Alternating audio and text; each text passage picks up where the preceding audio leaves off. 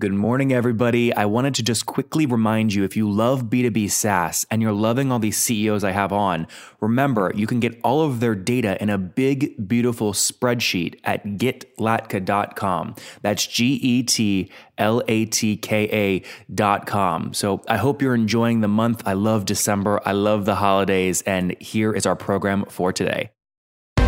This is the Top Entrepreneurs Podcast, where founders share how they started their companies and got filthy rich or crash and burn. Each episode features revenue numbers, customer counts, and other insider information that creates business news headlines. We went from a couple of hundred thousand dollars to 2.7 million. I had no money when I started the company. It was $160 million, which is the size of many IPOs. We're bootstrapped. We have like uh, 22,000 customers. With over 5 million downloads in a very short amount of time, major outlets like Inc. are calling us the fastest growing business show on iTunes. I'm your host, Nathan Latka, and here's today's episode. Hello, everybody. My guest today is Joe Prusz. He's the global head of revenue at Rubicon Project, responsible for all revenue related activities across publishers, demand side platforms, and global agency relationships, tasked with the goal of continuing the adoption and growth of automated advertising across all screens and devices, driving more than 1 billion in advertising spend. Formerly, he was head of Seller Americas, responsible for Rubicon Project's largest revenue region for publishers across North America and Latin America. Joe, are you ready to take us to the top. Let's do it, Nathan. Glad to have me on. Appreciate it. Yeah, I appreciate you coming on. So, um, ad tech in general, sometimes can be difficult for people to understand because there's so many sides and it's a marketplace, and sometimes there's SaaS technology underneath all of it. So, tell us what you guys do and what's your core, what's your main business model? You got it. So, our goal is to really automate all advertising. And it's not just digital, it's not just mobile, it's really all advertising. So, about uh, about 10 years ago, we started uh, with our entry point into optimizing display inventory. Um, a little bit of background on, on that. Uh, prior to automating uh, advertising via these kind of new programmatic channels, uh, if you're a buyer uh, and you are in New York City on Madison Avenue, uh, you would have to pick a phone up, fax an order over to uh, multiple sellers, make change orders, fax more contracts back. and as an example, just to add or subtract one new publisher from that order could cost you ten thousand bucks in forty hours of work. So instead, we thought computers should talk to computers and actually automate all of this. And so, mm-hmm. really, what our job to do is to ensure that buyers can access high quality premium publisher inventory at scale, bid on that inventory uh, via technology, and make the cost very low to bid. Give me an example buyer, actually name a company, and an example publisher, actually name the publisher. Yeah, sure. So you have WPP, which is uh, the world's largest agency holding company, bidding on behalf of thousands of advertisers. Uh, they'll bid through uh, our platform on publishers such as Wall Street Journal, eBay, Spotify, NBC, uh, in the most premium brands in the business. And how are you locking down the inventory on the Wall Street Journal? Do they literally set aside some pixels for your ads each each day, or what? Yeah. So uh, take take a, you know an average good publisher probably has a billion ad impressions per month. Um, they have a sales team, uh, whether it's a regional or a national uh, or, or, local uh, based sales team, uh, contacting you know maybe tens of advertisers, maybe a couple hundred advertisers. But typically, that average publisher does not sell out all of their available ad space uh, each day. So instead, uh, they use technology platforms like ours to sell this inventory. Um, going back 10 years ago, it was their unsold inventory. now, the buyers that we have on our platform rival uh, kind of the buyers they sell direct to. And so a publisher will still sell some inventory to a direct advertiser, and then the rest of their inventory they'll leverage platforms like ours.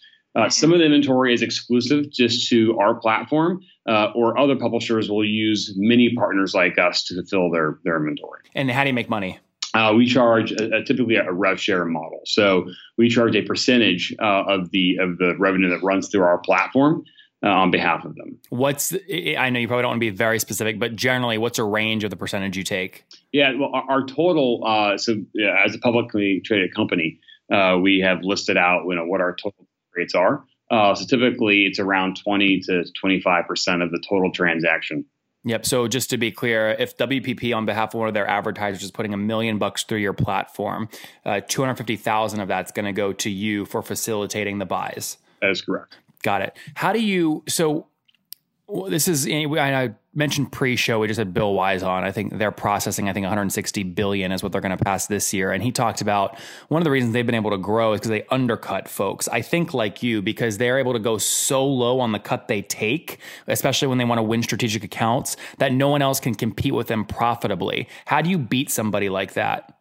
Yeah, well, we we are operating very different businesses, and so they do media planning uh, and buying uh, uh, services for uh, for advertisers, and so they can charge a really low fee just to process the transaction um, for you know for those services. We operate a much different technology. So our, our technology uh, is actually creating these transactions in real time, allowing bidders to bid on the inventory in real time. Uh, our our technology has to process an entire transaction in less than 300 milliseconds. Um, as a result of all of that, you know, we charge fees for all of that, and the fees, um, you know, to do that, you know, need need to be able to cover our cost to process that kind of high frequency, low latency infrastructure. Mm-hmm. That makes good sense. Now, tell me more about your backstory here. So, did you join the company early on as one of the founders? And so you're basically a founder, or you were brought on by a VC firm later on, or what? What's your story? Yeah, no. So, uh, so when I joined the company, um, we had around uh, about I interviewed the company had 30, uh, 30 customers. I'm sorry, 30 employees. Um, uh, when I joined about six weeks later, we had about 50. So we were, you know, we were growing quite quick. Uh, I've been here for um, over nine years, and so as a result of that, uh, I'm the fourth kind of longest tenured employee um, in the company. Got it. Now the and what? Are you, sorry, what are you guys at today in terms of total employees? Uh, about a little over 500. Got it. And uh, obviously, you're a public company, but it's just quicker for me to ask you here. So, total revenue, give us a sense of size of the company. Yeah, so I think last year we did about a, about a billion dollar, over a billion dollars in ad spend. Um, so it's a you know pretty pretty good sized company. Can we point. pull the twenty five percent out of that and say you did at least two hundred fifty million bucks there in, in actual revenue? Yeah, I think, that's that's fair. Got it. Um, in terms of growth, like w- where are you at this stage? Right, publicly traded company. You've seen the whole kind of gamut. How are you getting new customers? And maybe share a story of a weird thing you did to to acquire one big customer you really wanted. Well, uh, I mean, we have a pretty large, uh, you know, pretty large sales team right now. We've we've worked with how many uh, people? Uh, well, across across the company, uh, we have about 200 uh, in our revenue organization. Um, but most of those people are really servicing existing business. the actual sales team, whose job is to prospect and find new accounts on the publisher side globally, is probably you know less than 15. Yeah, um, but the, the the company, the industry is in a very unique kind of period right now.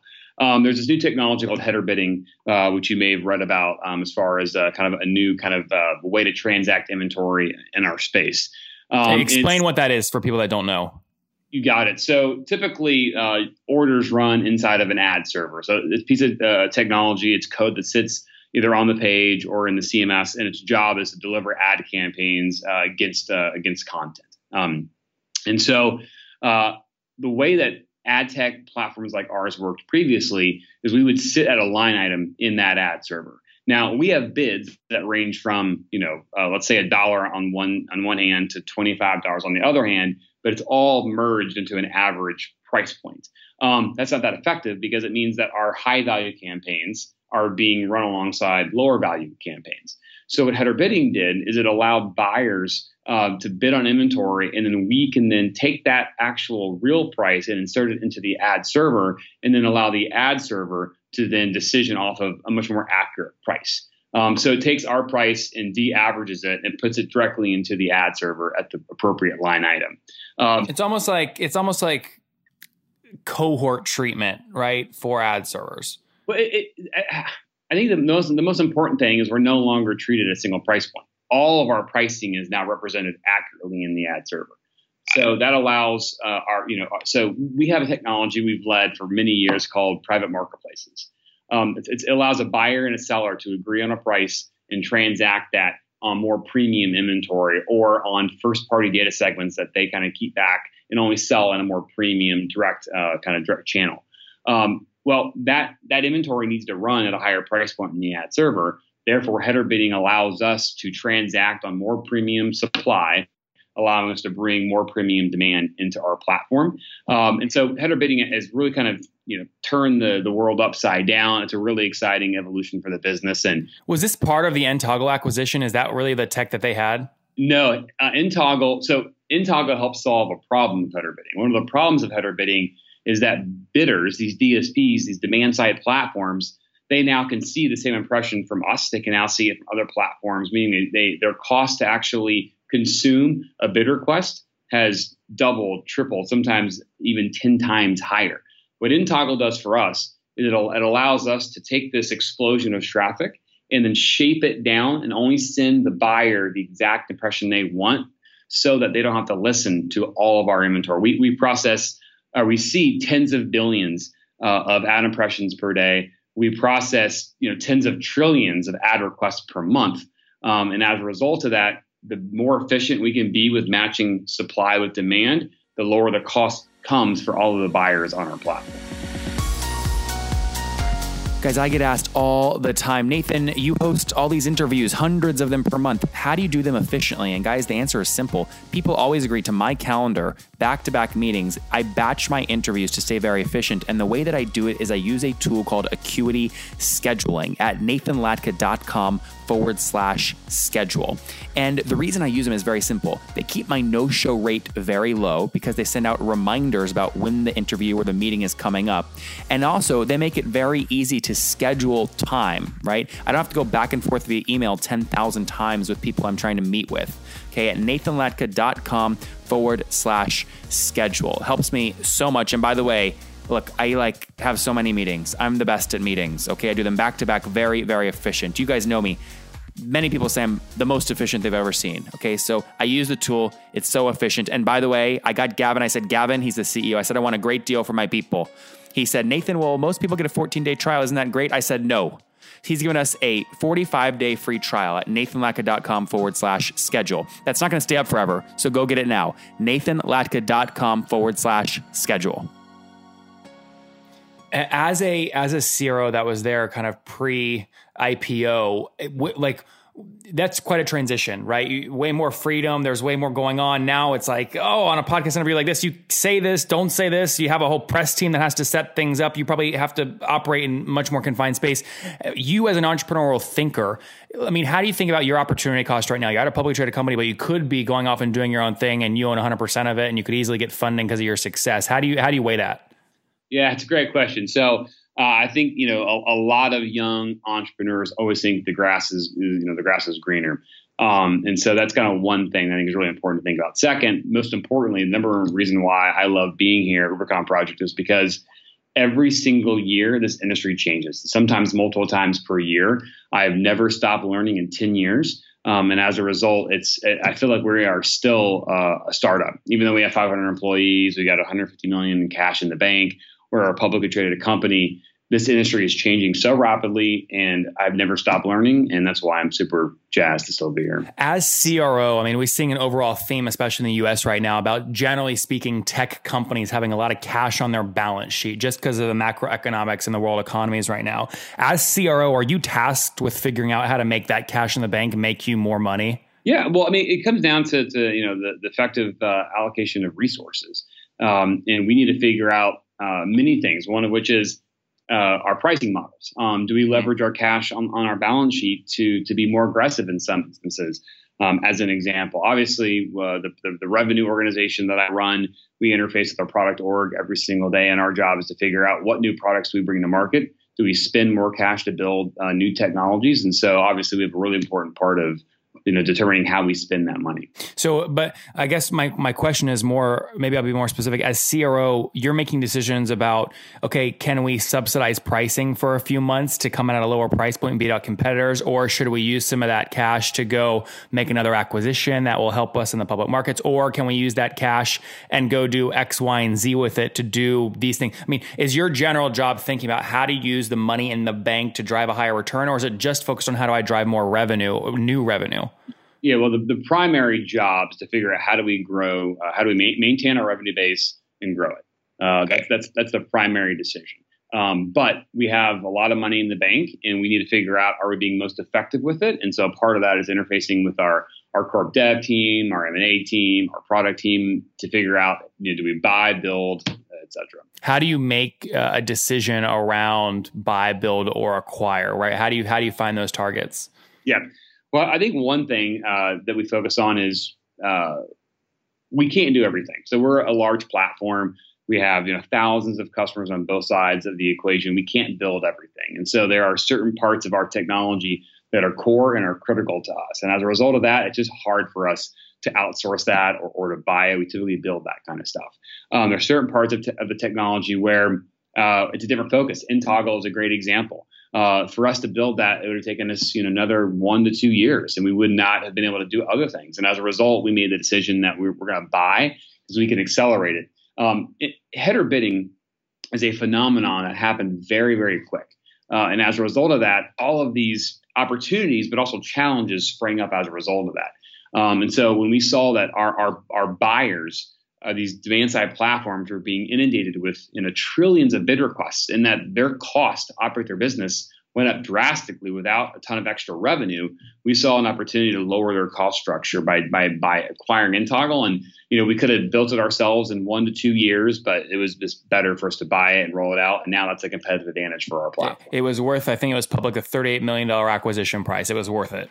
Absolutely. Yep. How many other acquisitions have you guys done since you've been public or is that the only one uh, we've done quite a few. Uh, we've probably done uh, somewhere between three and four um, as a public company, and we've done we did probably three or four prior to that. Uh, typically, uh, I mean, I think for us, the execution risk of a large acquisition is is high. Um, nToggle is a great example because their mission was so closely aligned to our mission, uh, and is around 20 or so employees, so it wasn't you know biting off too much. we've had other um, acquisitions that were you know between four and five employees and that those are uh, great to manage. You know, when you're talking 100 200 folks then you're you know then you're uh you know the, the challenges exactly. Joe this is good stuff man. Let's wrap up here with the famous five. These are one word answers. Number one what's your favorite business book? Pour your heart into it by howard schultz. Number two is there a ceo you're following or studying right now? Uh, actually three. I think uh, Jeff Bezos, uh, because his ability to focus on the customer and be obsessed by the customer uh, Warren Buffett because uh, he loves to keep things simple. Um, if he can't understand a prospectus, then he doesn't invest. Um, I think is a you know pretty important thing to happen. Uh, and then again, back to Howard Schultz. I'm um, sorry, back um, uh, back to Howard Schultz. Yep, Howard Schultz. All right, number three. Besides your own, what's your favorite online tool? Uh, I would say the Great Suspender. Uh, have you heard of that before? Yeah, it suspends your tabs. That thing is an incredible tool. That's it for me. Hey, let me ask you a question on that. If he took you when he suspended your tabs to like an experience that like somehow made you be more productive instead of that light blue screen, would you like that from a product perspective or no? You just like the light blue kind of dead screen with no utility? Uh, well, I think the, the, the, what I'm trying to find uh, is, uh, well, I would say for me, I use this because it's easy for me to prioritize what's going on by keeping tabs open, knowing in the, in the day I can go back and close out and see what you know what I've accomplished. I don't want a distraction there, so I would prefer to keep it you know where it is today. Yep. Number uh, four. How many hours of sleep are you getting every night? Uh, I have young kids, uh, so it's uh, definitely nowhere near eight. All right. Well, what do you get? Uh, probably like five and a half to six. Yeah. So I see a wedding on, wedding ring on. So you're married. You've got two kiddos, and how old are you? Um, 39. 39. All right, last question. Take us back 19 years. What do you wish your 20 year old self knew? Uh, I would say uh, be bold. Uh, do not be afraid to fail. Um, and those two things will take you far in life. There you guys have it from Joe, Chief Revenue Officer at the Rubicon Project. Be Boulder. They've since scaled, processing well over a, billion dollars in uh, uh, spend through their platform. They take about 25% on average, so 250 million bucks in revenue. Organization, organization's about 600 folks deep now. He joined very early on. He's kind of seen it all, but he's sticking with it because he sees the upside and he's still excited and learning something new every day coming in the company. Joe, thank you so much for taking us to the top. Thanks, Nathan.